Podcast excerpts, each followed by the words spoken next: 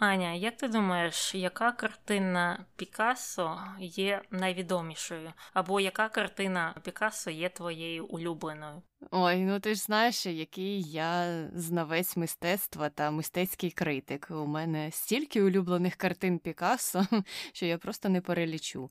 Але мені здається, що однією з найвідоміших є Герніка, та, що сумна, і та, що про громадянську війну в Іспанії. Так, мені здається, я її бачила, і я б не сказала, що вона мені подобається, мабуть, саме через те, що вона є сумною. А мені подобаються картини в стилі купальниці. Є у нього така картина, де жінки в купальниках сидять на пляжі.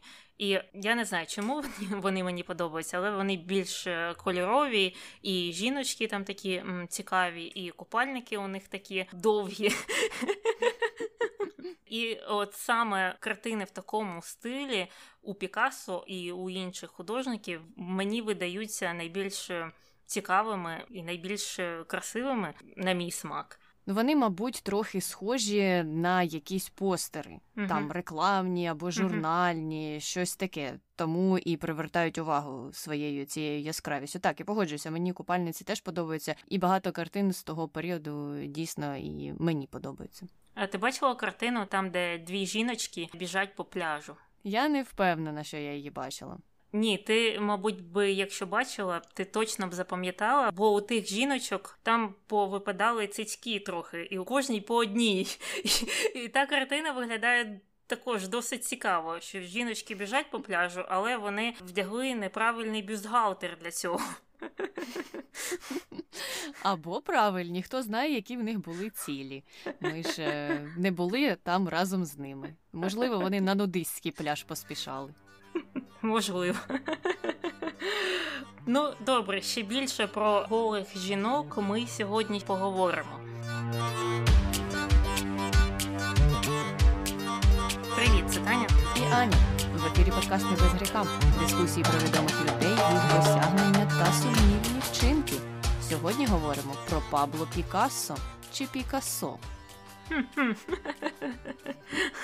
І саме таке питання задають часто у Google. Як ти, звичайно, вимовляєш це ім'я, і як, е, на твою думку, робити це правильніше? Хто як хоче, той хай і так і робить, тому що правильно вимовляти і Пікасо, і Пікасо. Не знаю, чи є варіант з Пікасо, що було б дуже цікаво. Але я так розумію, що перший варіант Пікасо це іспанська вимова, а Пікасо це французька. Я здається, вимовляю Пікасо. Я до цього звикла. Але рухаємося далі. Чи відрізав Пікасо собі вухо? Хм, Це хтось його плутає з іншим чоловіком, який малював картини і відрізав собі вухо. Ні, Пікасо, наскільки я знаю, нічого собі не відрізав. Мені цікаво тепер, чи про кожного відомого художника таке питають. Хтось забув, хто саме з них відрізав, і так чи далі відрізав собі вухо, чи Моне відрізав собі вухо. Або хтось просто знає про Ван Гога і думає, що можливо це якась фішка в той чи інший період була, і тому питає, чи хтось інший це робив.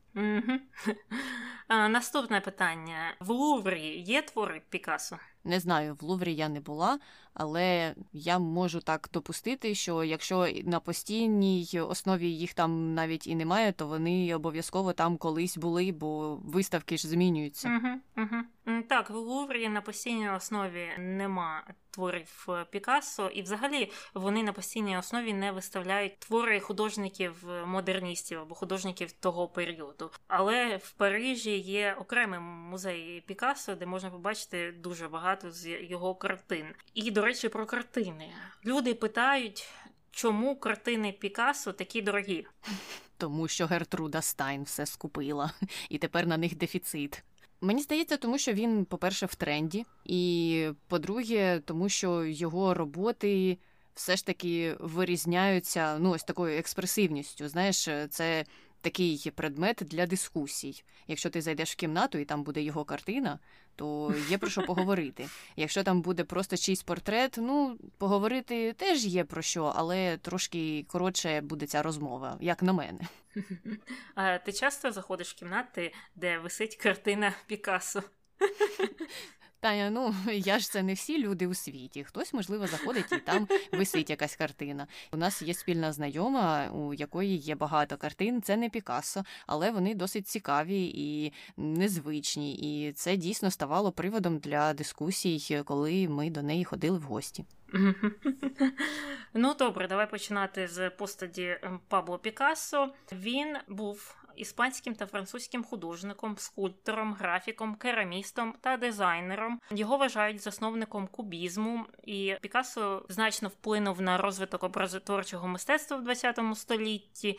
І згідно з оцінкою музею сучасного мистецтва, він за своє життя створив близько 20 тисяч робіт. Хоча інші джерела вказують, що їх е, могло бути і більше. Деякі кажуть, що 50 тисяч, а інші аж 80 тисяч.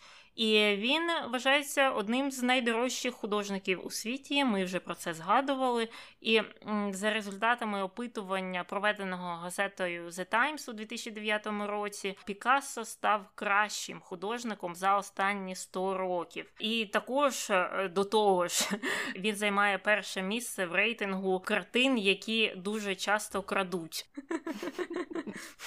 Популярний, популярний всюди, на усіх ринках.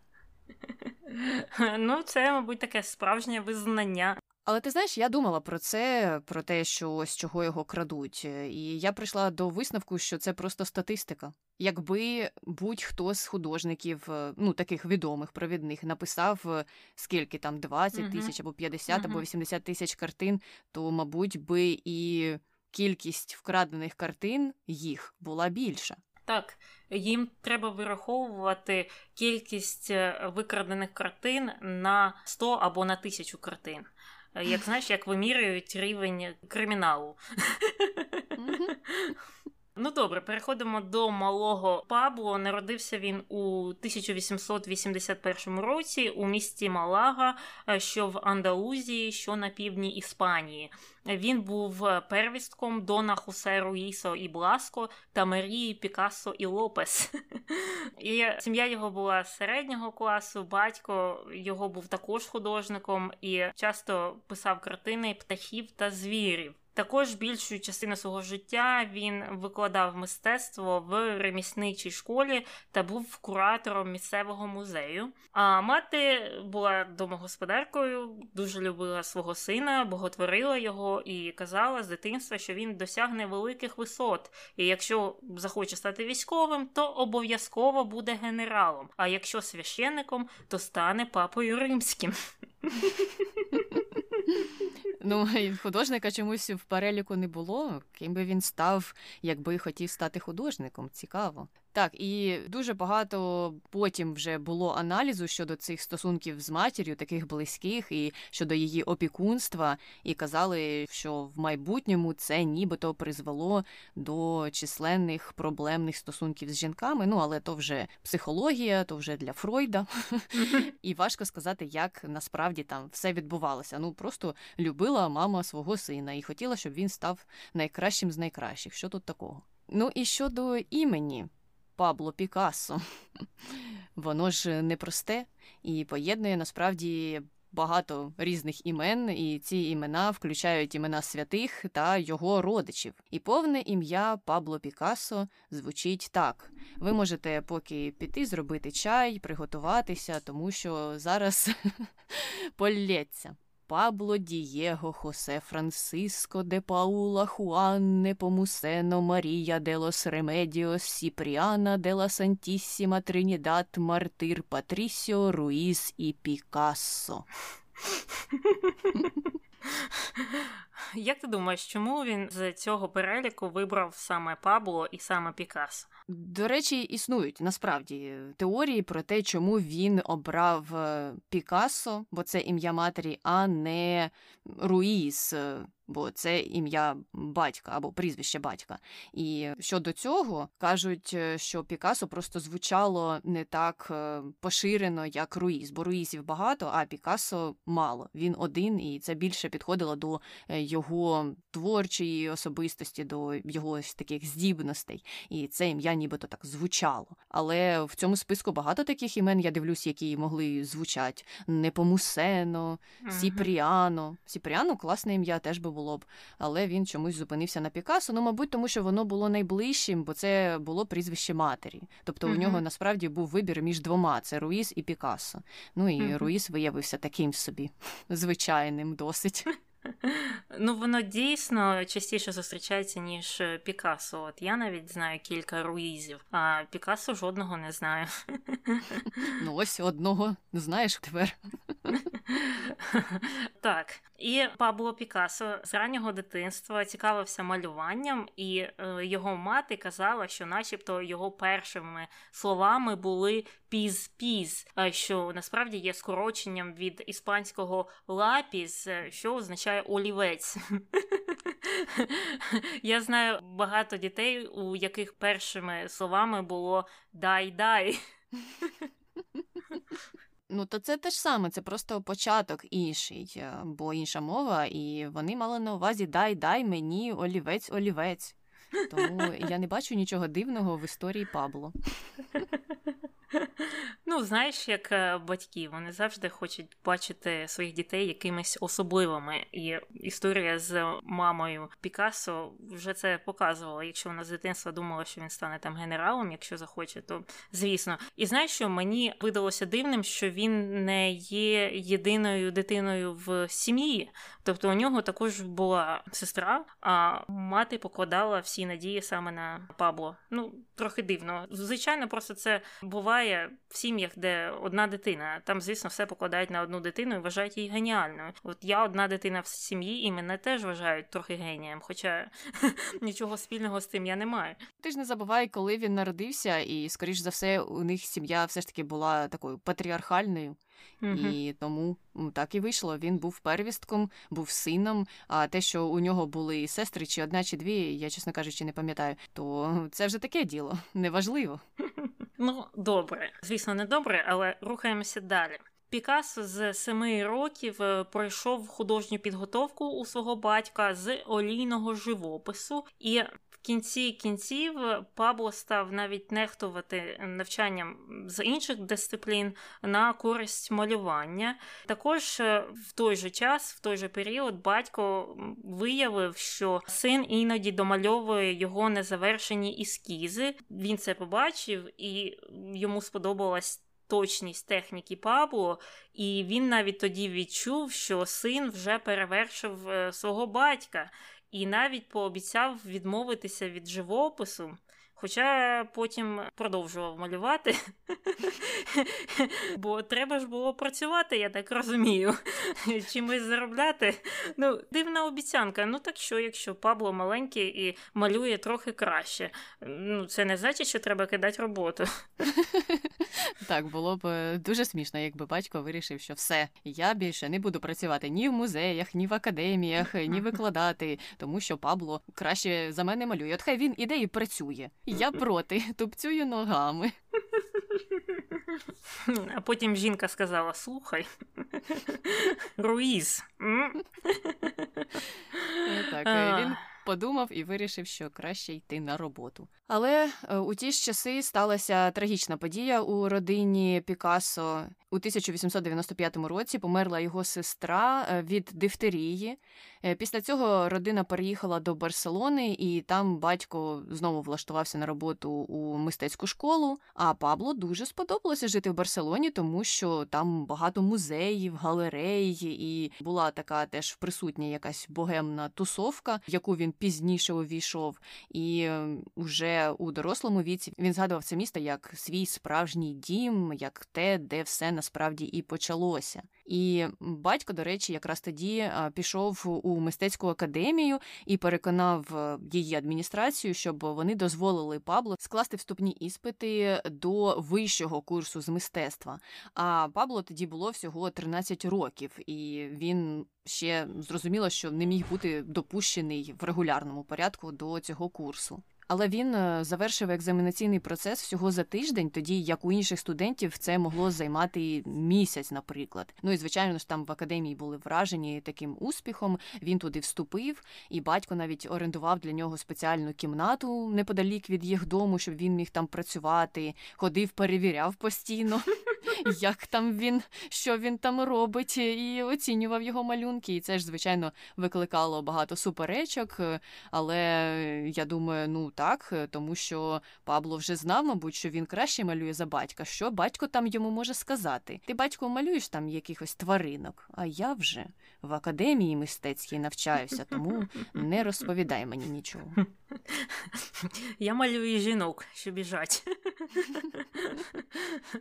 Так, ну і дивись, як е, сім'я дійсно в нього вкладалася. І мати з дитинства, і батька потім пізніше і окрему кімнату знімав. Тобто те, що Пікассо став таким знаменитим і е, вважається талановитим, в цьому є і велика заслуга батьків, бо не для кожного таке робили. Так, е, ну звичайно, добре, але я сподіваюся, що і для інших дітей у цій родині так само старалися створити такі гарні умови.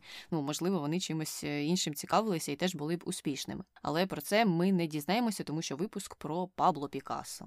І повертаємося до його малювання. Він почав е, у ті часи малювати портрети родичів, теж пейзажі різні, і виглядали вони ну так класично, досить.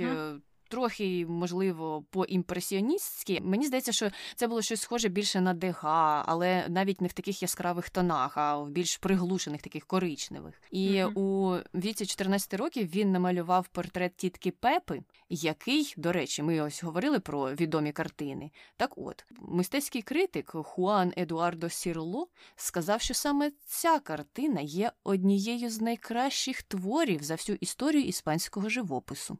Угу. Угу.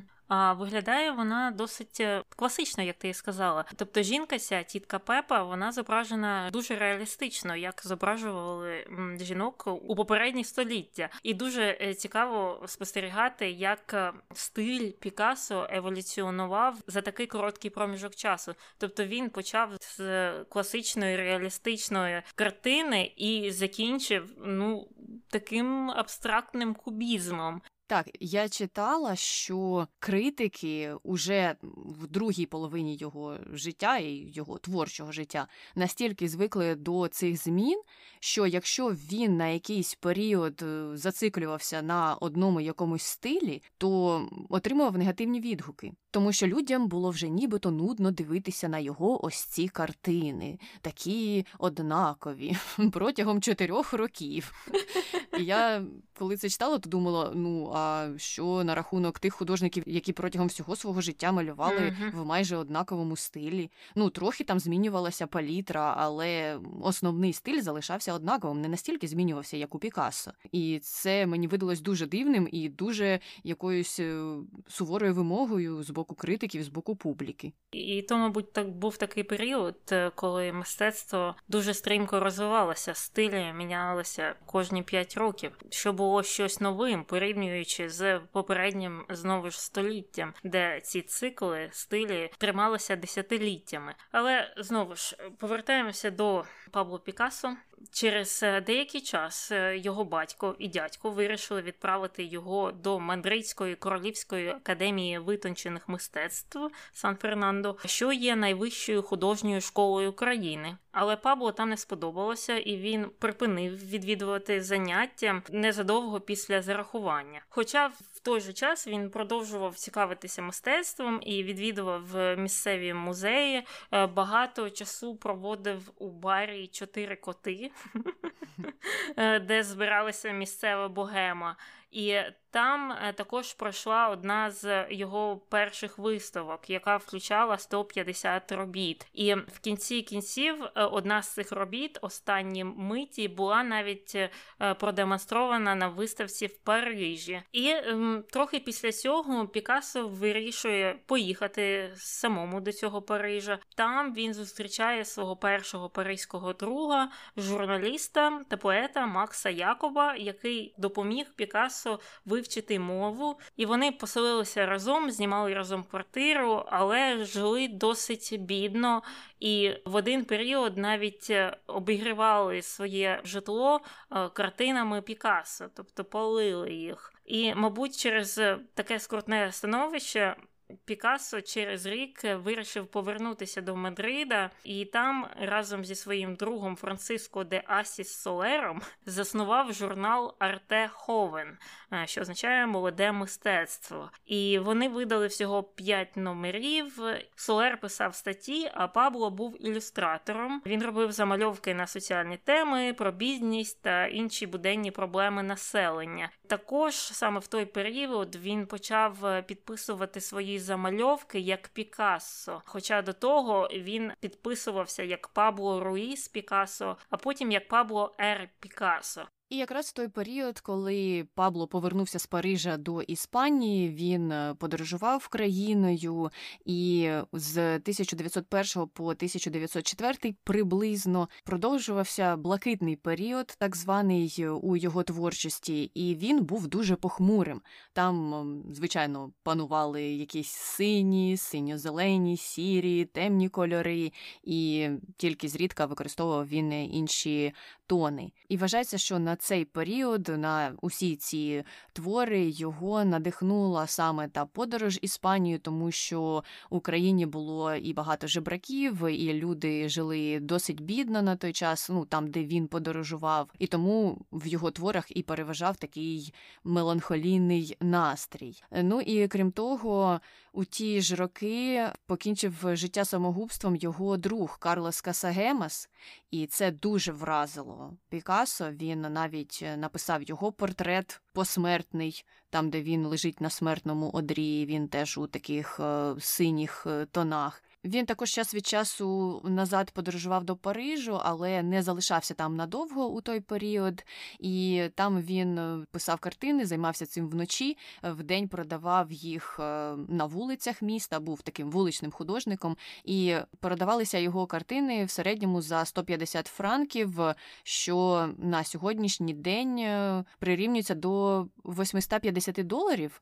І мені здається, що так непогано для починаючого mm-hmm. художника, якого ніхто не знає. Я не впевнена, що звичайні вуличні художники можуть е, за стільки грошей в середньому продавати свої картини. Мене також це здивувало ці великі суми за картини. Я ніколи не бачила, щоб у нас десь на Андріївському узвозі продавали картини за 850 доларів, принаймні в середньому. Ніколи ніколи не бачила. І там можна часто зустріти художників, які точно не є початківцями. Ну так, може хтось і поставить свою картину за 850 доларів, але ж буде там стояти і стояти на тому узвозі. А Пабло Пікассо дійсно продавав картини, і дійсно вони в нього йшли за цю ціну. Тому, як на мене, мабуть, вже і тоді можна було сказати, що не так вже все і погано. Ну і серед відомих картин того періоду є такі, як Трапеза сліпого, портрет Селестіни, портрет Сюзани Блох. І, до речі, з останньою картиною пов'язана досить цікава історія. Вона подорожувала, подорожувала і осіла в музеї Сан Паулу, що в Бразилії. І у 2007 році її вкрали. Але успішно знайшли через кілька тижнів і повернули назад е, у музей. А повернули її в ході цікавої операції. Там було троє чоловіків, які займалися крадіжкою. І я так розумію, що один із них е, вирішив чомусь здатися або натякнути поліції на те, що вони зробили, і де ж ця картина перебуває зараз. І він допоміг поліції. Вони знайшли інших двох співучасників, і ті зізналися, що замовник заплатив заплатив їм півтора мільйона фунтів стерлінгів за цю операцію. Ну але ж, звичайно, замовника не знайшли. Хоча бразильська поліція тоді казала, що це явно хтось не з Бразилії. У нас люди mm-hmm. такими грошима mm-hmm. не розкидаються. Це хтось із Європи.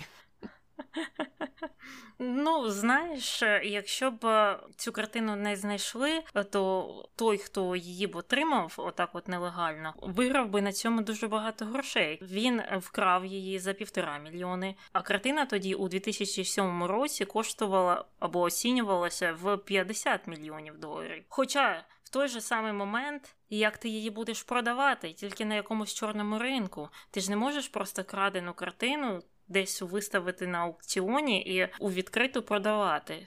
Хоча. Знаєш, ну напевно ж такі ж чорні ринки працюють, де люди купують якісь крадені рідкісні речі, типу картин відомих художників. Ми просто про це не знаємо.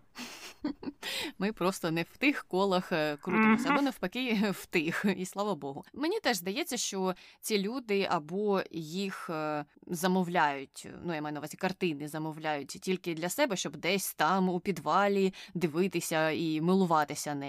Або потім, е, якщо їм треба продати ту картину, то у них вже є якісь зв'язки, і вони можуть її передати іншій людині, яка вже в своєму підвалі буде милуватися цією картиною і ніякому світу її не покаже. І найцікавіше, що цим крадіям знадобилося всього три хвилини, щоб вкрасти цю картину. Тобто там ні сигналізації, нічого не було. Вони вибрали той момент, коли змінювалися зміни охоронців. І якраз у цей короткий період просто там щось вибули, зайшли, вкрали картину і пішли додому. Ну, можна фільм е, зняти. Мені здається, так е, пройтися по кожній з біографії художника, і є такі подібні історії, про які можна зняти цікаві фільми. Будемо чекати. А поки що знову ж таки повертаємося до Пабло Пікассо. І до 1902 року тоді йому треба було йти до армії. Але ні, не пішов, звичайно, тому що його родина піклувалася про нього, і тут вже дядько заступився і заплатив е, дві тисячі песет, а це на секундочку 9 тисяч доларів на сьогоднішній день і відкупив його від армії. Таким чином, ну, щедрий дядько, нічого собі. І відразу по тому Пабло, звичайно ж, терміново переїхав до Парижу, цікаво знати чому, і вже там почав активніше займатися своєю творчістю, а саме її просуванням, е, брав участь у виставках, е, і ці виставки організовував його регулярний покупець, якого звали Менах, і він промоутив його його на ранніх етапах. І саме у Парижі починається рожевий період у творчості Пабло Пікассо. Ну, рожевий, тому що він поїхав з Іспанії до Франції, а у Франції все ж все таки краще з мистецтвом і можна розкрутитися. І тут уже були рожеві фарби домінуючими в його палітрі, і цей період був веселішим за блакитний період. І він е, приблизно тривав від 1904 е, до 1906 року. Ну і там були якісь перехідні етапи попутно. Ну а чому ж Пабло Пікассо було так весело в Парижі? А тому, що він поселився в районі Монмартер, і там жило багато представників богеми, і він е, уже зміг подружитися і з Матісом, і з Гійомом Аполінером, і почав навіть якісь стосунки з жінкою на ім'я Мадлен, і вона стала однією з його перших муз. Про неї, правда, небагато відомо, але відомо, що вона надихнула його на декілька картин. Тоді він дуже багато писав картин, пов'язаних із е, працівниками цирку, з акробатами різними. І от у нього була одна картина Жінка-акробат дівчата, була ще одна під назвою Родина Арлекіна, і нібито ця Мадлен стала музою для е, тих е, картин. Але недовго тривали стосунки з нею, бо вже у серпні 1904 року він знайомиться з Фернандою Олів'є, і вона стала надовше його музою е, на 6 років. Звикайте, багато буде музи в житті Пікассо. А була ця Фернанда моделлю натурницею. Е, ну і у них були такі досить е, тісні романтичні стосунки. Ну і у цей період Пікассо переважно малює акторів цирку та вуличного театру. Акробатів, арлекінів, клоунів, жонглерів. І також на багатьох картинах були присутні тварини. А у 1905 році він вперше демонструє ці картини на виставці в галереї Серюр'є і, і там якраз е, вперше світ побачив його рожеві полотна, і е, світ е, здивувався. Критики здивувалися і взагалі не очікували такої трансформації, як це Пікассо перейшов від своїх таких депресивних в лапках синіх картин до досить веселих і рожевих. І також у той період важливе значення на Пікассо зробило знайомство його з Гретру. Рудою Стайн та її братом Лео, які також жили в Парижі, і вони займалися колекціонуванням творів мистецтва. І от е, під час першої зустрічі з Пікассо вони купили у нього картин на 900 франків, і таким чином вони на довгий час стали його меценатами. Ну, добре знати таких знайомих, які завжди готові купити у тебе картини. Але цікаво, що пізніше історія ж перевернулася, тому що коли Пікассо вже був дуже відомим і його картини були дуже дорогими, то в Гертруди Стайн не вистачало грошей на те, щоб їх купувати. Ну або принаймні купувати стільки їх, скільки вона купувала на початку його кар'єри, і тому він е, безліч картин просто їй дарував. Мабуть, це була така дяка за е, ту mm-hmm. ранню підтримку.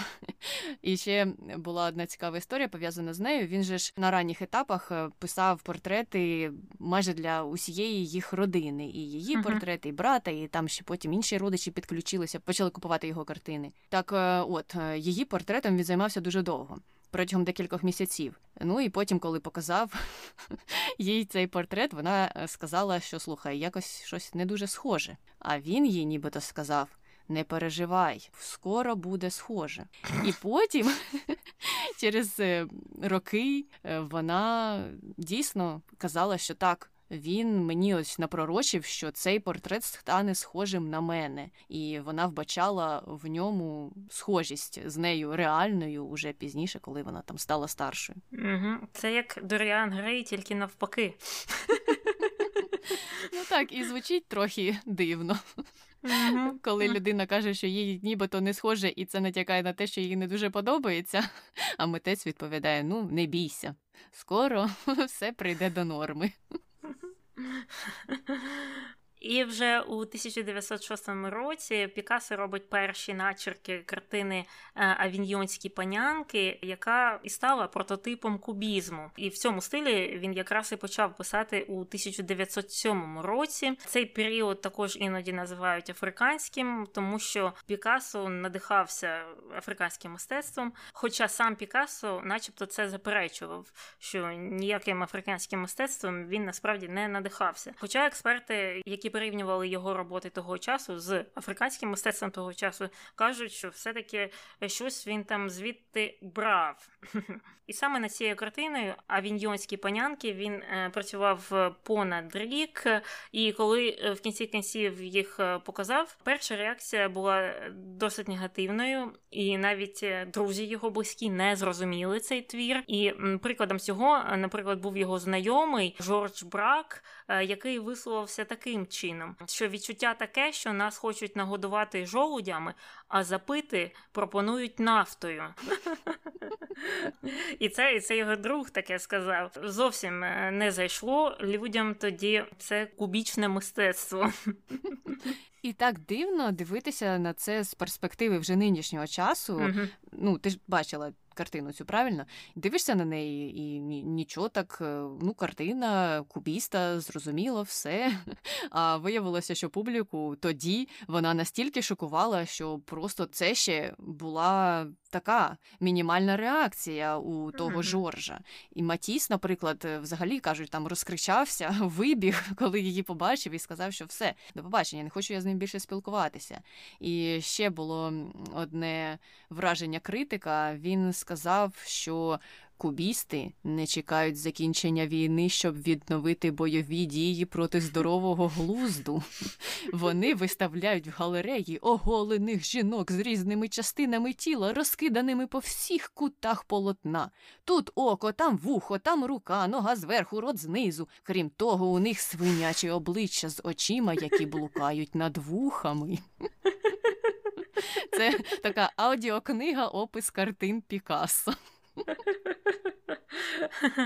Ну, знаєш, чим вона цікава, і що мені здається, також здалося дивним критикам тих часів, це те, що кожна з цих жінок, яка зображена на цій картині, вона зображена з різних ракурсів. Тобто раніше до цього, якщо малювали картину, то ракурс був з погляду художника, так там, де він сидить, як він бачить цих жінок, так він і малює. А от у випадку цієї картини і подальших його картин одна жінка з нормального ракурсу, зі звичного, там, де сидить художник, інша з ракурсу, начебто, художник сидить десь на стелі.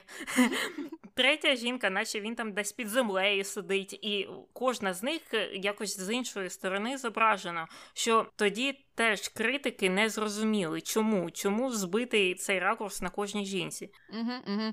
Так, і що око не може зорієнтуватися, де там глибина, куди фокусуватися, і так само пропорції ж теж там ну, такі неправдоподібні, якщо можна так м'яко сказати. І це розлютило просто людей. І мені так смішно про це читати, що люди реально розлютилися через цю картину. Хоча з іншого боку, недавно банан он на стіні е, прикріплений скотчем, теж розлютив багатьох людей, тому мабуть не дивно. Ну і подумай, пройшло тільки скільки років після цього, коли вже з'явилося мистецтво Малевича, і люди вже більше розуміли е, такі от форми е, геометричні, і квадрат вже, начебто, не так лютив людей, принаймні у Західній Європі, у західному світі, так? Так, це правда. Вже звикли. Після Пікасу нічого не страшно. Що там той чорний квадрат? А ми йдемо далі. Період е, кубізму, звичайно ж, у творчості Пікассо охопив дуже багато років, е, і у ньому було декілька етапів всередині цього періоду. Перший етап називався Сезанівським кубізмом, і там все було ще більш-менш просто. Там е, були застосовані переважно такі трикутники, з яких складалися усі предмети. І у кольоровій гамі панували земляні відтінки, зелений, коричневий. А другий етап вже звався аналітичним кубізмом, і предмети і особи почали поділятися на різні геометричні форми, і ці форми мали дуже нечіткі межі, тобто вже. Відходимо від реалістичності ще далі, уже знову ж таки око в одному куті, нога в іншому, з різних ракурсів, ще й усе з різних е, геометричних фігурах промальовано. В деяких картинах е, з першої секунди навіть важко уявити собі що це за образ, не знаючи назви картини. Ти просто бачиш uh-huh. якісь квадрати, трикутники, овали і все. Ну і третій етап це синтетичний кубізм, і там вже пішли такі декорації, контраст. І у тому періоді він застосовував колаж. Пабло uh-huh. Пікассо ввів колаж у мистецький світ і почав е, застосовувати його саме як е, картини саме у вигляді мистецтва, фактично. Ну тому що до цього він так не застосовувався. І під час синтетичного кубізму вже менше взагалі зв'язку з реальності було у тих предметів, які він зображував. І в основному це існувало як алегорія на щось. Е, ну uh тобто якийсь предмет символізує якесь явище або якусь людину. Одразу ж це так теж дуже важко побачити. uh А який з цих кубізмів тобі подобається найбільше? Ну, мабуть, що другий, тому що перший, е, ну, все ж таки схожий до якихось реалістичних картин, uh-huh. і це такий перехідний або вступний етап кубізму, а в другому вже так твердо видно, що проявляється його знання і його дослідження, бо він же дуже багато працював над е, вивченням або над створенням навіть е, цього напрямку. І мені здається, тоді вже він якраз набив руку. А колажі, ну мені важко, чесно кажучи, зрозуміти цінність колажів у мистецтві. Вони теж яскраві, але з іншого боку, ну не знаю, чи це мій найбільш улюблений напрямок. Угу. Мені, до речі, колажі найбільше сподобалося саме тому, що вони яскраві. Бо оцей аналітичний кубізм він же монотонний, тобто монохромний. Е, він там обирав якийсь один колір, частіше сірий чи коричневий. І фокус там основний був не на різновидності кольорів, а на відтінках одного кольору. Він там тіні робив так, щоб е, ці геометричні фігури виглядали більш об'ємно. так? І не знаю, мені ці картини аналітичні трохи нудні, і дійсно там важко дуже зрозуміти, що там намальовано. Хоча у синтетичному кубізмі також дуже важко зрозуміти взагалі, що там до чого, але все ж таки там щось веселіше, якісь кольори є. Ну, я люблю монохром. Варто тільки подивитися на стіни в моєму домі, тому, мабуть, це все пояснює. Але, до речі, про сам термін кубізм вважається, що вперше його насправді застосував Матіс, коли він кричав про ту картину про панянок.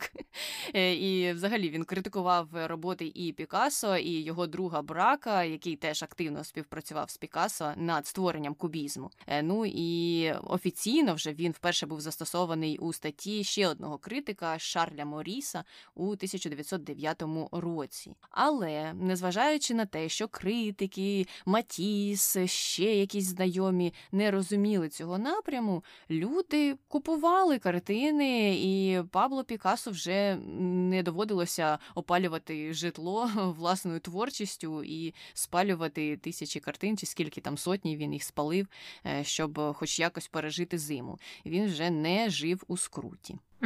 І у 1909 році він вирішив повернутися до Барселони, і саме там почався другий етап кубічного періоду, той що аналітичний. І у вересні того ж року він виставляє ці роботи в Парижі, і ці роботи знову дуже холодно сприйняли критики, але колекціонери продовжували їх скупати. От колекціонери щось знали. Колекціонери знали щось про картини Пабло Пікассо, як ті, хто скуповував біткоін. Ще 10 ага. років назад знали щось про це. Точно, точно. І кілька років після цього е, з Пікассо була пов'язана е, досить цікава історія. Його заарештували і допитували у справі про крадіжку Моналізи з Лувру. І його підозрювали в цьому злочині через те, що він був знайомий Аполінера, а Аполінер, в свою чергу, часто купував крадені твори мистецтва в минулому. І Пікассо боявся, що його можуть засудити, і через це він заперечував те, що він коли-небудь зустрічався з Аполінером. Але в кінці кінців е, їх обох виправдали і звільнили від звинувачень. І злодієм е, в цій справі виявився Вінченцо Перуджа. Е, його заарештували у 1913 році, і він пояснював свій вчинок тим, що хотів повернути Мону Лізу з Франції на її батьківщину Італію. Але перед цим він хотів її продати кілька разів і шукав покупця. А вже потім він вирішив повернути. І цікаво, що він же ж тоді казав, що цей Наполеон обікрав Італію і все вивіз у Францію. А йому дослідники сказали: слухай, ти навіть не знаєш, що сталося з Моною Лізою, і що е, Леонардо сам її вивіз, і вона у Франції була не через Наполеона. Так, але uh-huh. Аполінер і Пікассо на деякий час постраждали, звичайно, від цієї історії. Хоча вони ж самі насправді купували крадені картини і скульптури. Їм uh-huh. постачали там різні крадії е, ці товари, і тому, мабуть, їх і взяли. Це ж не те, що в них була чиста репутація. Ну і так дивно, що він став брехати. Та ні, я ніколи не зустрічав цього Аполінера, не знаю, хто це такий взагалі. Е, просто навіть якщо він був невинний в цій історії з краденою Моналізою, то його б могли просто посадити, тому що він брехав під час свідчення. Так, мені здається, що могло б бути багато свідків е, їх дружби з Аполінером, тому що вони дійсно тісно спілкувалися, і Аполінер дуже його любив і дуже в нього вірив. І навіть коли Матіс кричав на його картини, то Аполінер казав: Ні, ні, це ж великий художник, може, ми щось не розуміємо, але в нього треба вірити. Ну і того ж року, коли його заарештували, е, закінчилися його стосунки з Фернандою, і його новою подругою і музою стала Єва Гюель. Е, насправді її ім'я було Марсель Умбер, але Пікассо попросив її його змінити. Бо Марсель вона якось не так надихає. От Єва, оце вже краще. Так ти правильно мислиш. Він так і казав: ти моя Єва, а я твій Адам. Боже, який жах. І от е, Фернанда, його колишня та Єва, начебто були подругами, і колись Фернанда ділилася з Євою про проблеми в стосунках з Пікассо. І сама Фернанда у тому ж році вирішила завести роман з іншим художником-футуристом Убальдо Оппі. І, начебто, вона попросила Єву прикрити її, але Єва сама вирішила розпочати стосунки з Пікассо. Тобто, це щось типу, як в пісні е, Та і поволій, одурманила, одурманила, в голову скружила. Це щось е, як у якомусь Беверлі Хілз чи Мелроуз Плейс. Мені здається, що можна було знімати такий ретро-серіал про ті богемні часи Пабло Пікассо, там, де всі з усіма зустрічаються, і хтось там когось прикриває, але потім розпочинає стосунки з їх чоловіком. Так, і цікаво те, що ось ця Фернанда зустрічалася з одним художником, там щось не вийшло, і вона пішла зустрічатися з іншим художником і стала його музою, я так розумію. Тобто, бути музою художника це якась там кар'єрна драбина була на ті часи. Не знаю, треба у Фернанди спитати, як там були успіхи в тій кар'єрі. Але щось про неї ми більше не чули, тому хто знає, сумнівно, сумнівно. Ну а Пабло Пікассо продовжив працювати і вже перейшов до синтетичного кубізму, створив свої перші твої улюблені колажі і різні компіляції.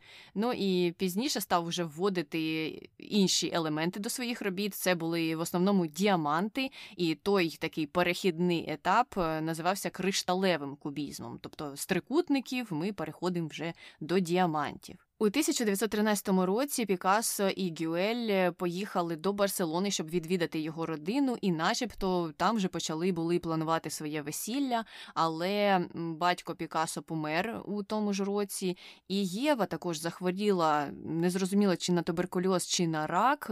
Це стало різко проявлятися, і в кінці кінців вона померла у Парижі у 1915 році. І є різні історії про останні її дні. За одні однією версією Пікассо нібито дуже страждав і писав е, Гертруді Стайн, що це ж просто жах, я не можу. А за іншою версією, Пабло Пікассо страждав, але переживав через себе і писав Гертруді Стайн: це просто жах, я вже не можу. Тому невідомо, невідомо, як було насправді. Ну а у 17-му році Пікассо познайомили з Сергієм Дягілєвим, який е, працював е, у російському балеті, і той запропонував Пікассо створити ескізи декорації для свого балету. І таким чином почався класичний період у творчості Пікассо. Того ж року відбулася прем'єра постановки Леоніда Мясіна балету Парад, е, якраз з декораціями авторства Пікассо. І якраз під час того, як він працював над цими декораціями, Пікассо познайомився з багатьма музикантами та театралами, а також з балериною Ольгою Хохловою, із якою він невдовзі розпочав стосунки. І у 18-му році, тобто через рік, Пікассо і Хохлова одружилися і навіть вінчалися у російській православній церкві в Парижі. І у цьому шлюбі народився син Пауло. Цікаво, що саме в російській православній церкві я сумніваюся, що Пікассо був православним. Ну але ж Ольга Хохлова, вона була українкою, наскільки я знаю. Судячи з її прізвища, так. Ну і мені здається, судячи з е, біографічних даних, теж вона так була українкою, тому можливо для неї це було важливо, а Пікасо було все одно і так угу. вийшло. І, до речі, Аполінер був свідком того вінчання. Не забули про нього на цей раз, не сказали, що з ним ніхто не знайомий. Ну і цікаво, що в Парижі вже тоді була російська православна церква. А мені здається, що це через е, тісний зв'язок угу. Російської імперії з Францією раніше. І угу. через те, що вони обмінювалися тісно культурами, тому так і вийшло, що російська церква опинилася там. Ну, і в цей період були написані твої улюблені купальниці і ті дві жінки, що біжать пляжем. Ні, ну це класні картини. Купальниці трохи яскравіші, жіночки, які біжать, е, вони трохи сіріші. І це ж треба так, щоб у кожної випала тільки одна частина грудей. Ну, цікава, цікава картина. І вже з 25-го року стиль Пікассо знову змінюється, і він переключається на сюрреалізм, починає малювати агресивні картини, зображує деформовані тіла та постаті в конвульсіях та в істериці. І відомими картинами того часу були танець та жінка з квіткою. Я бачила жінку з квіткою, і там жінки зовсім не можна побачити. Ну як це не можна? Можна. Там же є голова, очі, там все видно. Ні, вони то є, але вони всі відокремлені. Ти вже як той критик, голова в одному боці, очі в іншому. Я квітку не побачила скоріше, а жінку побачила. Ні, а я квітку, до речі, побачила, а жінку ні. От бачиш, нам треба якось е, скомпілюватися. Тоді ми зрозуміємо, в чому заключається секрет творчості Пікассо. Ну і звичайно ж, творчість Пікассо тісно поєднується з його музами. Ольги вже однієї не було достатньо, і у 26-му році він знайомиться з 17-річною на хвилиночку Марі Терезою Вальтер. Починає з нею таємний роман. Ольга про нього нічого не знала, і ми про це, звичайно ж, згадаємо ще в контроверсіях. І у цих стосунках народилася донька Майя. А Марі Тереза стала музою і для картин, і для скульптур його, і у них були досить тривалі стосунки. У 20-х роках Пікассо також видав е, декілька книг з ілюстраціями. А у 33-му році він е, їздив в Іспанію і звернув увагу на тему кориди. У нього з'явилися картини і гравюри з биками. І, взагалі, з початком ось цієї передвійськової військової активності у Європі у його творчості центральною фігурою стає на деякий час мінотавр, і саме цей мінотавр і повинен був уособлювати агресію і якусь руйнівну силу, і він часто з'являється навіть у тій герніці, там він ледь е, не центральною фігурою є. У 36-му році Пікассо отримує посаду директора Мадридського художнього музею Прадо. Але наскільки я розумію, це була якась е, віддалена робота на дому, тому що у Мадриді ж там вже почалися певні дії військові, і йому довелося виїхати звідти і переїхати до Мужена, що у Франції. І саме там він познайомився з Дорою Мар, яка стала новою музою. Пікасо, тому що Ольги і Марії Терези було мало, і це все відбувалося якось дуже паралельно. У нього були стосунки ледь не з трьома жінками на той час. Маар, в свою чергу, фотографувала Пікасо за роботою, тому саме багато її фотографій збереглося з тих часів, і ці фотографії зображують якраз і період роботи над Гернікою, а це така велика картина, 8 десь на 3,5 метри. І ця робота, звичайно ж, зайняла певний час. Ну а Маар була сумною музою, і картини, які Пікассо малював, е, де вона виступала основною героїною, були досить сумними. Вона взагалі називалася жінкою, що плаче на тих картинах. Е, тобто усі картини з Дорою були названі такою однією загальною назвою. Ну, але детальніше не про неї, а про Герніку, тому що вона була все ж таки основною картиною того періоду. Там зображено на тій картині бомбардування Герніки під час громадянської війни в Іспанії. Ну і звичайно, коли критики побачили ту картину, вони почали просити Пікасо зізнатися, що ж хотів показати художник. Ми ж самі не можемо дізнатися. Нам обов'язково треба, щоб ви сказали, що ви хотіли показати, щоб потім ми видавали з себе таких е, розумних критиків і уже тим людям, які не можуть відповісти на це питання правильно, вказували на це і казали, що ми насправді знаємо. Але Пабло Пікассо не піддався, так само, до речі, як і Малевич, і сказав, що ну ви ж знаєте, що значення картини не від художника залежить, а публіка, яка цю картину сприймає, яка на неї дивиться, і повинна тлумачити символи так, як вона їх розуміє. Те, що я в неї вкладав, це одне, але люди повинні кожен розуміти її по-своєму, тому що ну це символізм, це все ж таки не просто якийсь реалістичний портрет жінки. Тут багато образів і багато алегорій, і кожен в цьому побачить своє. У Пабло Пікасо є багато проблемних моментів, але за це я йому дякую. Так, і ця картина, як ти сказала, дуже велика, і мені вона трохи виглядає як барельєф. Тобто цю картину можна було б зробити як е, воєнні або післявоєнні барельєфи. Вона от саме такий має характер. Так мені здається, що вона з такою цілею і замовлялася.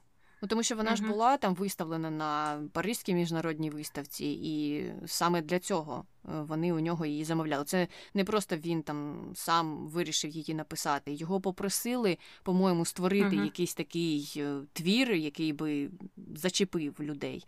І він створив Герніку. І виставили її в перший раз у 37-му році, якраз на цій Паризькій міжнародній виставці. А після того, як Франциско Франко переміг е, в Іспанії, картину відправили до США для збору коштів для підтримки іспанських біженців, яких тоді також е, підтримував Пабло Неруда. І до 81-го року вона була передана музею сучасного мистецтва у Нью-Йорку, тому що Пікассо сказав, що не треба її повертати на батьківщину до Іспанії, поки Україні не встановиться свобода та демократія. І от, е, мабуть, у 81-му році якраз ця і демократія була установлена в Іспанії. Також е, під кінець 30-х років Пікассо писав е, картини на опозиційні теми, карикатури на Франко також писав. І під час Другої світової війни він жив у різних місцях Франції. У цей період підтримував французький рух опору, поділяв погляди комуністів і навіть у 44-му році долучився до лав комуністичної партії Франції. Писав картини на тему війни і страждань. І також е, деякі кажуть, що незважаючи на те, що у ті часи був дефіцит дефіцит бронзи. Рух опору постачав е, цю бронзу спеціально е, для Пікассо. Так е, шанував його рух опору, мабуть, за те, що він їх підтримував. Така була взаємодія. До речі, казали, що і нацисти теж намагалися з ним співпрацювати. Ну тому що вони його не чіпали на початку і думали, що за це він можливо там щось створить і для них, і навіть підкидували йому якийсь провіант, але Пікассо на це не піддався. Тому тут у нас нас не буде контроверсій про співпрацю з нацистами.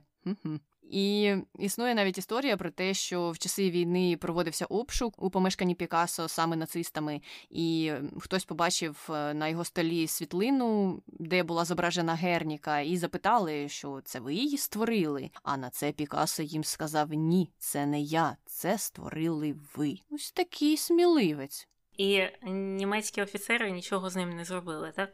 Ні, звичайно, вони мовчки пішли. Я навіть е, читала mm. десь ще більше історій про те, що якраз коли вони йому приносили провіант і очікували, що він їм заплатить за це картинами, він їм е, дав листівки з зображенням герніки у відповідь і послав їх, нібито так.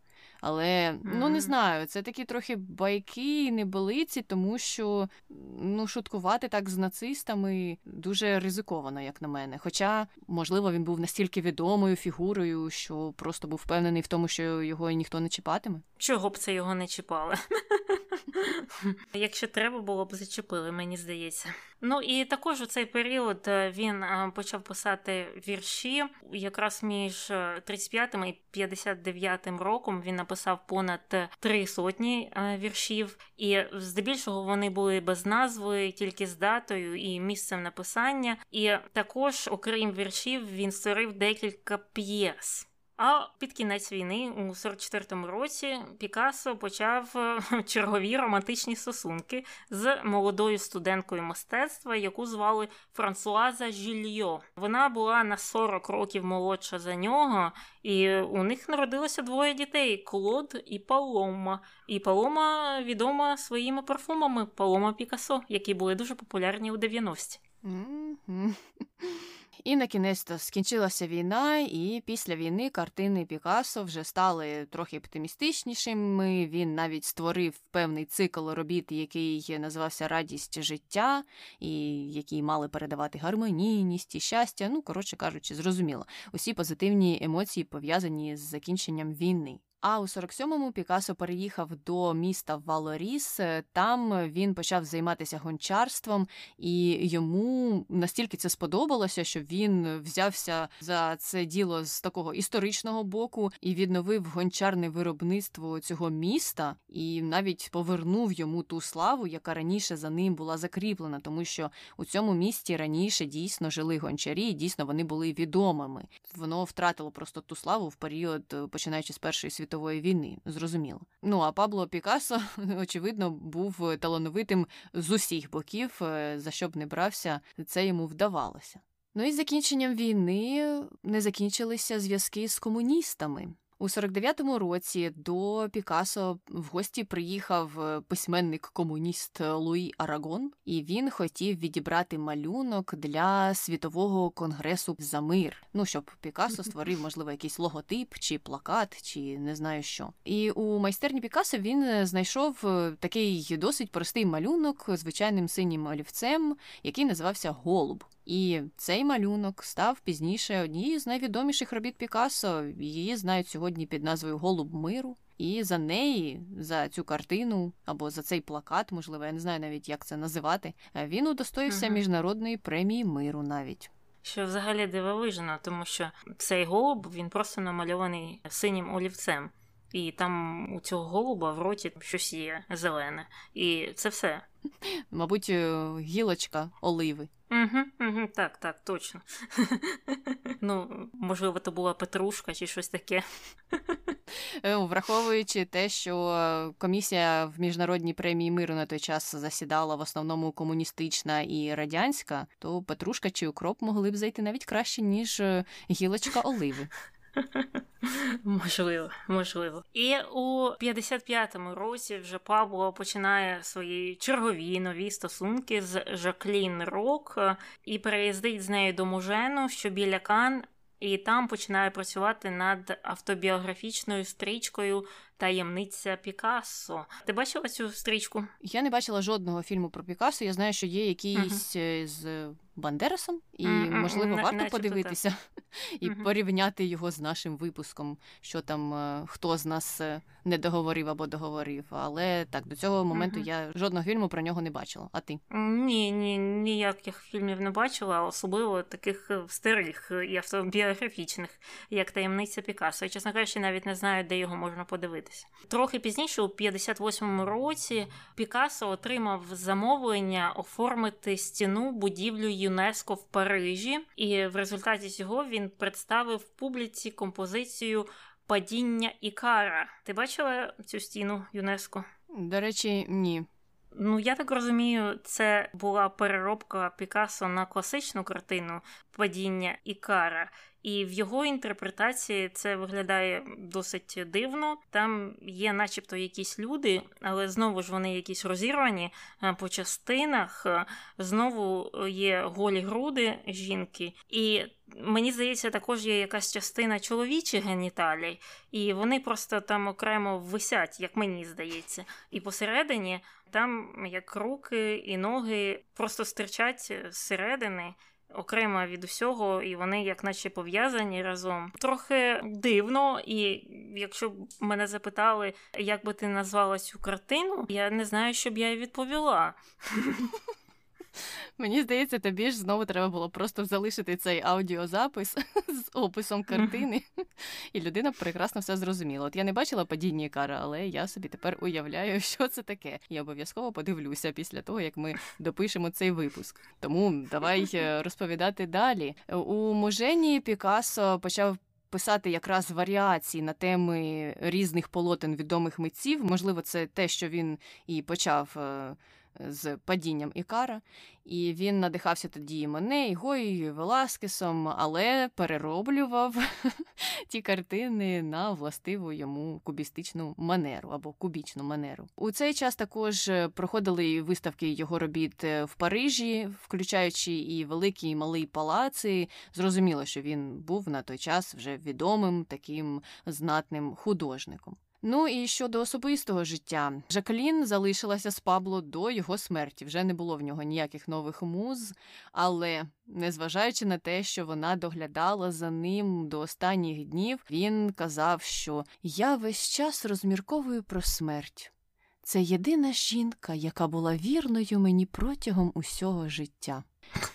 Ой, ну я не знаю, чула це Жаклін чи не чула, бо mm-hmm. якби вона це почула, то вона б мала право на те, щоб піти і жити десь в іншому будинку подалі від Паблу. Ну а Пабло mm-hmm. помер 8 квітня 1973 року, саме в мужені, і це сталося на 91-му році життя а помер він від інфаркту. Так, так він ще так е, довго прожив, е, враховуючи те, скільки всього він пережив за своє життя. Ну і щодо заповіту, він його не залишив, і саме через це претендентів е, було дуже багато. Там були і два сини, і дві дочки від різних жінок, і також остання офіційна дружина, ця Жаклін. А ще й було вже двоє онуків. І вони всі е, розпочали таку довготривалу судову тяганину, залучили туди 14 адвокатських контор, багато експертів та фахівців. І, врешті-врешт, ця суперечка вирішилася в дуже оригінальний спосіб. Її розіграли в лотерею. І перед тим як це зробити, було визначено, які частки мають отримати спадкоємці, хто скільки там відсотків отримує, і провели повний опис його спадщини. І це все зайняло більш ніж 4 роки. І після цього вони, начебто, розіграли цю лотерею. І кілька картин е, Пікассо є одним із найдорожчих в світі. Ем, наприклад, у 2015 році на аукціоні Крістіс був встановлений абсолютний рекорд для творів мистецтва, проданих з відкритих торгів. І це була картина Пікассо Алжирські жінки. Її продали майже за 180 мільйонів доларів. І торги починалися з 140 мільйонів. Така ем, дорога картина.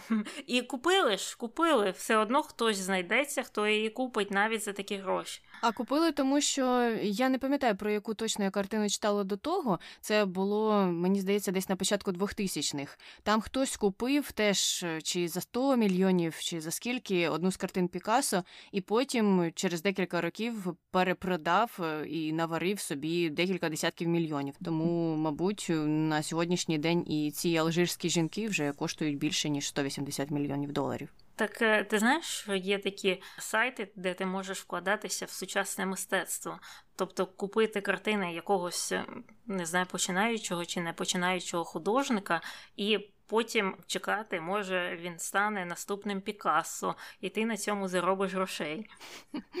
Погратися в Гертруду Стайн, так? Угу. Ага. Ну, можна, звичайно, але це так, е, мабуть, е, ще гірше, ніж е, якесь казино йти.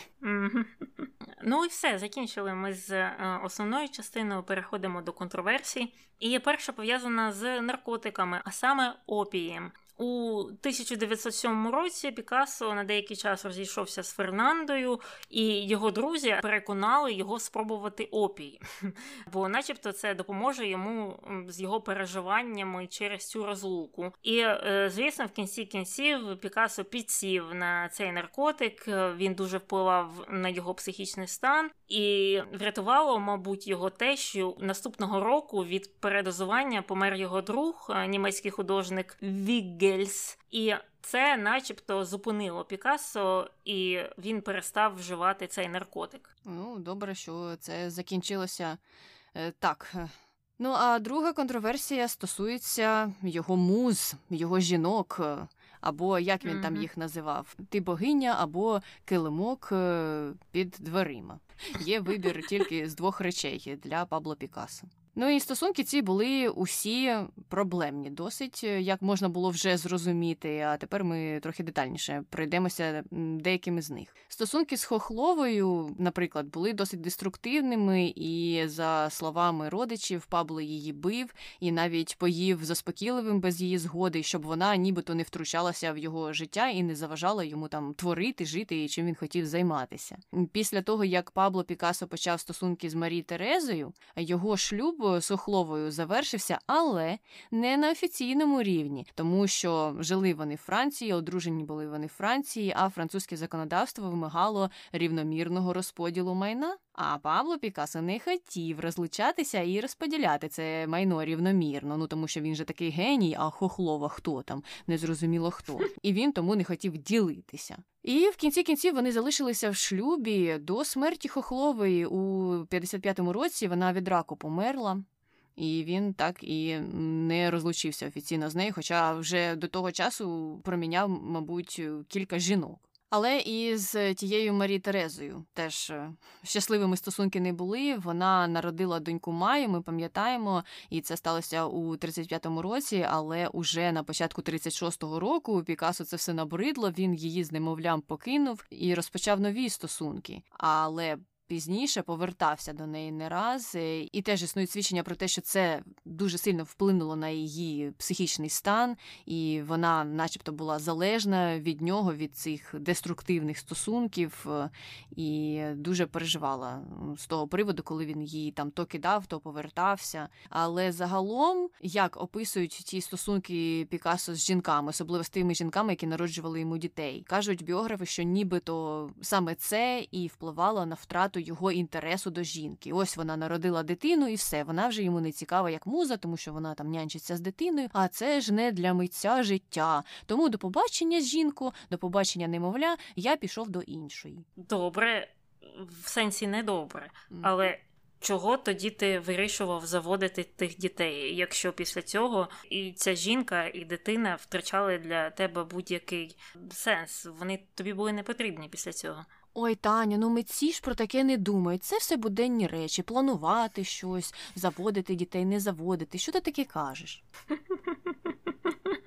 Як добре, що у ХХ столітті, а саме в другій його половині, жінки отримали доступ до контрацептивів, і це багатьом допомогло. Ті жінки, які тоді зустрічалися з Пікасо, мабуть, також не хотіли багато з них заводити тих дітей, але не мали виходу. Ну, ти знаєш, там не зрозуміло, тому що дійсно біографи писали про те, що жінки були прямо залежними від нього, і вони самі шукали тих стосунків, ледь там не билися одна з одною. Тому я не знаю, що там, які у них були плани щодо дітей, але звичайно ідея про доступність контрацепції це плюс, плюс для розвитку суспільства. Mm-hmm. Ну і йдемо далі. Стосунками Пікассо. Франсуаза Жильо, до речі, була однією жінкою, яка сама покинула Пікассо, і то після того, як він там теж їй е, приніс е, купу страждань. Вона написала книжку Життя з Пікассо і там е, згадувала про і образливу поведінку, і про зради, ну і про все те, що змусило її піти від нього з дітьми. І Пікассо, до речі, судився навіть з нею щодо цієї книжки, щодо її змісту, що він очорнить його таку прекрасну криштально чисту mm-hmm. репутацію. Але суд не задовільнив е, його прохання і. Дуже цікаво аргументував суд те прохання, тому що сказали, ми прочитали книгу, і нам здалося, що там ви висвітлені в досить позитивному сенсі. Не знаю. Можливо, суд пропустив просто ці сторінки про зради і образливу поведінку, але їм видалося, що книга все ж таки цілком позитивна.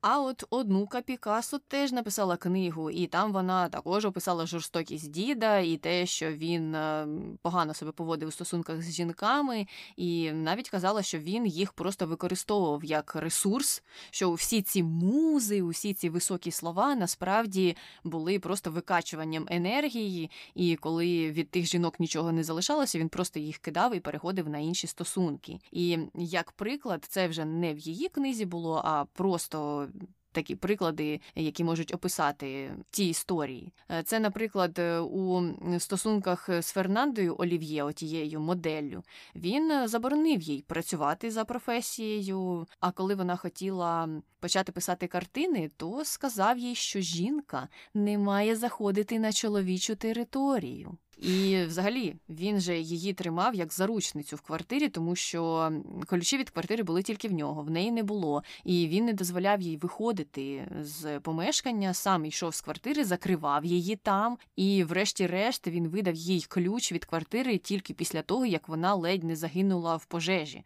Там була якась пожежа, і вона не могла вибігти, не могла врятуватися. Потім все ж таки вдалося її загасити. і Пабло Пікасо дійшов до того, що так, добре, я тобі вже видам той ключ, бо ще потім мене звинуватять в чомусь. І після цього всього Фернанда сказала Єві: Хочеш позустрічатися з моїм чоловіком? Він такий прекрасний, закриває мене в хаті і не випускає.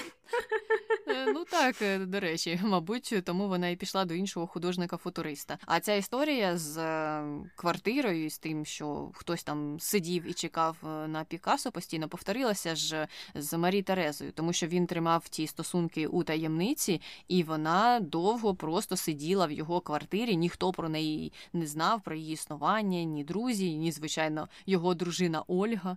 Тому так, угу. прекрасний чоловік, музи, музи, жінки мене надихають. Ну, бачимо, як вони тебе надихають. Мені взагалі ця сама ідея музи е, видається дуже жахливою.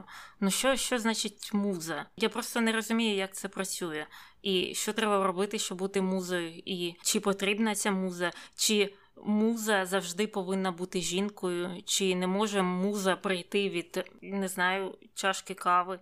Ну тобто, чому це завжди або майже завжди з цими художниками якась жінка? Яка приходить, надихає, а потім вона, начебто, перестає надихати, і ти її просто змінюєш на іншу жінку. Мені здається, що це так дуже зручно хтось придумав називати це музою, прикриваючи той факт, що ти хочеш міняти жінок там кожні 5 років. Е, ну, треба це довести тепер, Таня. Тобі ж скажуть, що це ще з древніх часів, музи були, і вони були жінками, ну і тому так повелося. А цікаво, у жінок е, художниць є музи чоловіки. Коли дійдемо до Фріди, тоді і дізнаємося. Ну добре, тоді переходимо до нашої третьої контроверсії. Вона пов'язана з комунізмом. І була така інформація, що у 40-му е, році Пікассо подав заяву на отримання громадянства Франції, але йому відмовили на підставі його екстремістських ідей, що мають комуністичні нахили. Це в лапках. Але це його не зупинило. У 44-му році Пікассо приєднався до комуністичної партії Франції і навіть відвідав Всесвітній конгрес інтелектуалів на захист миру в Польщі. А у 50-му році він отримав сталінську премію миру від радянського уряду. А ми колись цю сталінську премію вже обговорювали і також обговорювали, для чого її видають і хто її, звичайно, отримує. І так радянська влада підтримувала Пікассо аж до 53-го року, а в тому році Пікассо намалював портрет Сталіна, і цей портрет не сподобався радянській владі. Вони сказали, що він недостатньо реалістичний, і це в свою чергу не сподобалося Пікассо, і він, начебто, образився через це на радянську владу і вже не так сильно вірив в них, але в той же час він залишався вірним членом комуністичної партії Франції аж до самої своєї смерті. Тобто в радянський союз він, начебто, перестав дуже вірити, але в комунізм продовжував. І цікаво те, що саме критика радянської влади його твору спричинила його відмову від віри в радянську владу, а не те, що робила радянська влада у ті часи. Він це пояснював тим, що він не дуже то і цікавився політикою, і uh-huh. в принципі, якщо брати так його дії, то він не був таким активним комуністом, який знаєш їздив по всіх з'їздах і просував якісь ідеї.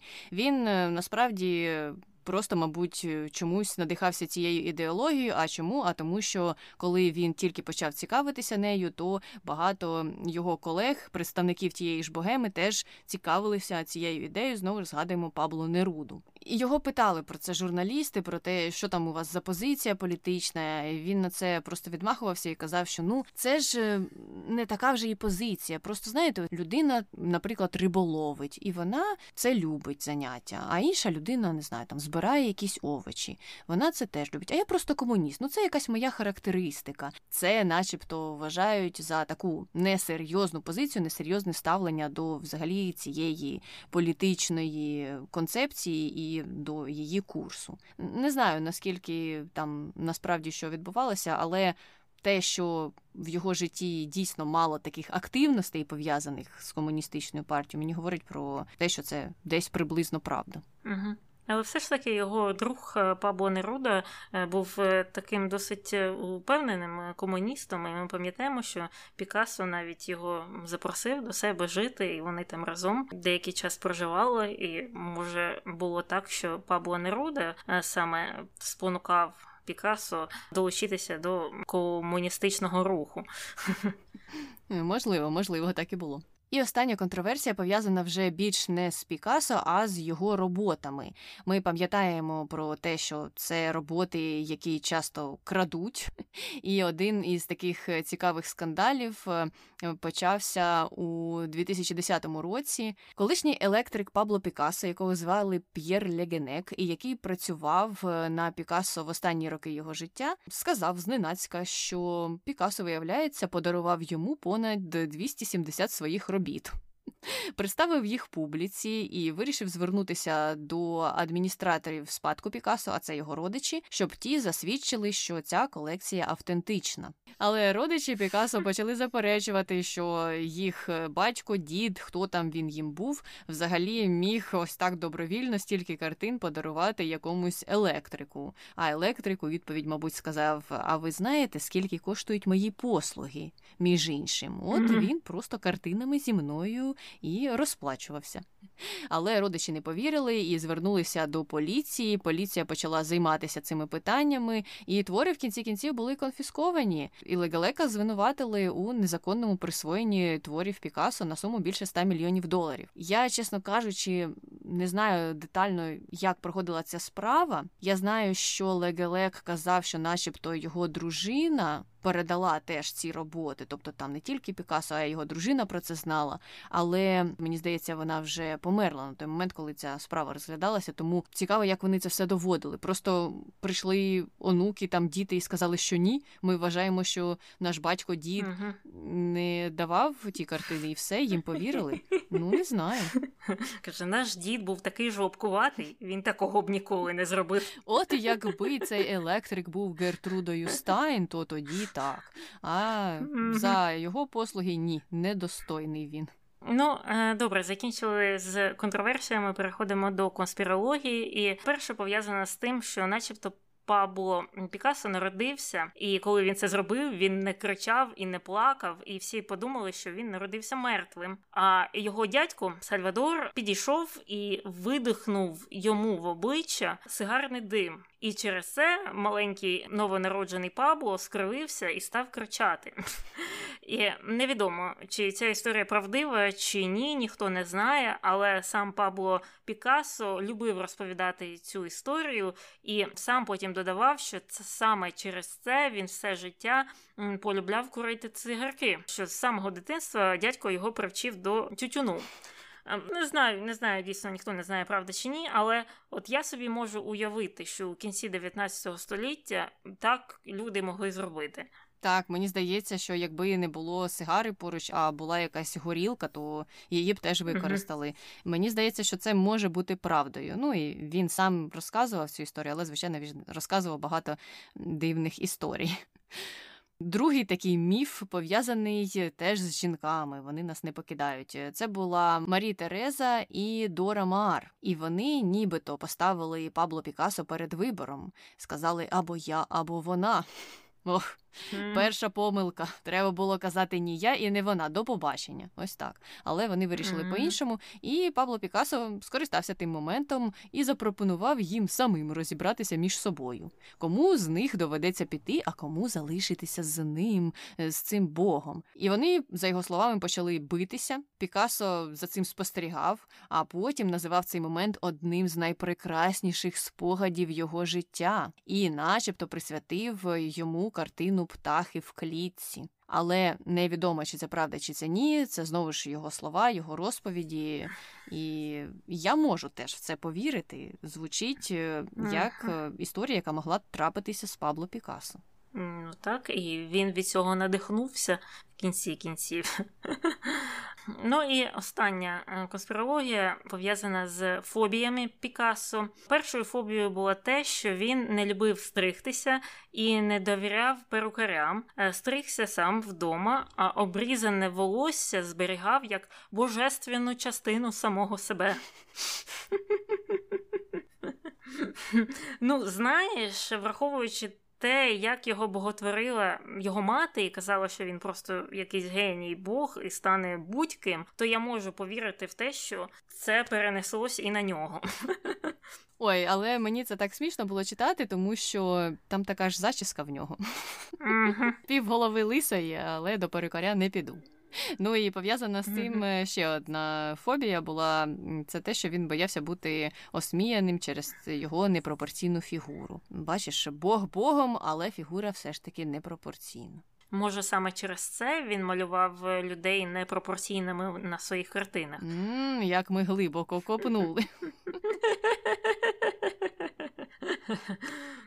Все. Закінчили з Пабло Пікассо на сьогодні і можемо переходити до коментарів про Андрія Макаревича з минулого випуску. Коментар перший. Чомусь дуже запам'ятався фільм Московські канікули, де машина часу грали вуличних музикантів і їх пісня Новий поворот. І, звичайно, передача смак. Спеціально його пісні не слухаю, але якщо десь грають по радіо, приємно послухати. Андрій Макаревич особистість дуже різнобічна і діяльна, і не боїться висловлювати свою думку. Політичні висловлювання його, звичайно, іноді сумнівні. Так, щось є. Я просто не знаю жодних фільмів, де знімався Макаревич. І, чесно кажучи, з його музикою я не дуже знайома. Поворот е, так е, чула. Я в цілому згодна, але я не можу сказати, що я так близько цікавлюся. Макаревичем як е, якоюсь постаттю я не слідкую там за тим, що він там тут скаже або там скаже. Якщо мені щось потрапить, то так я почитаю. А так, щоб я чекала від нього його висловлювання на певну тему, так ні. Коментар другий. Це не борщ сибірський, а Сибір український. Частково так, частково так. Якось же борщ потрапив до Сибіру. Потрапив разом з тими, хто туди на той час, коли вони туди потрапляли, потрапити туди не хотіли. Історія Мгм. потрапляння українців до Сибіру досить печальна. І це були всі коментарі про Андрія Макаревича, тому час переходити до хрінометру. Що ти, Таня, поставиш йому? Ну, я не думаю, що Андрій Макаревич жахливий. Я думаю, що він в чомусь схожий на Берні Сандерса у- у своїй наївності. У наївності щодо влади російської, в тому, що він постійно пише ті відкриті листи, які ні на що не впливають, а він продовжує їх писати, і потім каже, що о, це ще якийсь там плюс, що це ще не так погано, і справи можуть піти на краще, хоча ні. І наївний він в тому плані, що коли він пише про е, неукраїнський борщ або про не такі жахливі е, регіони на заході України, як він думав, він наївний в тому плані, що думає, що це не викличе якоїсь реакції. Бо я впевнена в тому, що коли він це писав або говорив, він дійсно думав, що він говорить щось нейтральне. Або навіть позитивне, а воно, звісно, викликало дуже негативну реакцію. І оця наївність мене трохи дивує. І з однієї сторони він виглядає як ем, такий оптиміст-оптиміст, а з іншої сторони, його висловлювання навіть щодо своїх співгромадян є досить песимістичними. Тобто я не знаю, як це складається все в одній людині, але тим не менше я йому там десь два хрени. Я погоджуюся, я теж не вважаю його якоюсь там негативною особистістю з великим негативним впливом. Я розумію частково як важко боротися з тією системою, яка вже вкорінилася, і що якщо людей таких, які хоча б листи пишуть мало, то це мало що змінить. З іншого боку, в той час же мене і дивує те, що він продовжує писати або продовжував писати. Не знаю, чи він це зараз робить ті листи, але. Можливо, він, знаєш, сподівається на те, що колись е, листів стане так багато, так багато в тій купі, що вони поваляться кудись, так знаєш, і створять ефект доміно. Повалилися листи, за ними стіл, за столом якась пляшка, покотилася ще кудись, щось там розбила. Ну і потім е, це призвело до великих глобальних позитивних змін. Ефект метелика. І потім це призвело до того, що на зірці, е, що ем, над Кремлем висить, на ній вже повисла шина, що горить. Ось так, е, одне до іншого. Коротше кажучи, в результаті я ставлю теж е, два хріни йому, а наші слухачі поставили трохи більше чотири. Хоча були дійсно ті, хто ставив просто мінімальні оцінки, там буквально 0 чи 0,05, дуже-дуже якийсь маленький бал. Але було декілька високих балів, мабуть, не сподобались висловлювання про е, захід України і про борщ. А щодо того, чи викликали наші слухачі поліцію на своїх сусідів, то 85% відповіли, що ні, а 15% що так. Я сама ніколи не викликала поліцію на сусідів або міліцію, але моя сусідка, яка жила в моїй квартирі, тобто це сусідка по квартирі, вона викликала їх е, постійно. Ми жили в великій квартирі, і вона жила в тому в крилі, яке було над квартирою дуже молодих студентів. І у них були вечірки там майже щодня. І через це вона не могла спати. І вона ну майже кожен раз викликала на них поліцію. І це все одно в кінці кінців не допомагало. Так, в цей раз вони розійшлися, а на наступний день вони знову щось там святкують. Ну так, і поліція, поки приїде, то може вже та вечірка і mm-hmm. закінчиться, і потім вже немає кому там пальчиком махати. Я теж не викликала поліцію, але я знаю того, хто проголосував за те, що вони викликали поліцію. І це була моя сестра, бо вона викликала поліцію, тому що у них теж були проблеми з сусідами. Ну і щодо творчості Макаревича, серед е, пісень, які запам'яталися нашим слухачам, були маріонетки, той же поворот, е, свіча. Коротше кажучи, все, що ми згадували. А ще був хто виноват. Е, ну, я половину з цих пісень не знаю, але тим, хто цікавиться творчістю Макаревича, можливо, буде корисно. Угу. Ну і все, ми закінчили з Макаревичем, і також на сьогодні закінчили з Пікассо. Якщо вам є щось додати про Пікассо або про Макаревича, або про когось іншого, пишіть нам кудись на інстаграм, наприклад, там можна нас знайти за нашою назвою, не без гріха. Також нам можна написати на пошту podcastnbg.gmail.com і не забувайте голосувати, якщо є бажання у нас в сторіс у той же день, коли виходить наш випуск. І на цьому все з вами була Таня і Аня. Почуємося. Бувай. У кожної жінки випала тільки одна. Як це правильно сказати? І щоб не казати цицька, як це казати? Тут якісь люди лежать е, по-різному. І щось, якісь руки і ноги десь стирчать звідки? Стирчать. Стирчать посередині. Навіть не руки і ноги, а начебто кістки. Ну, давай е, культурну мені критику тепер.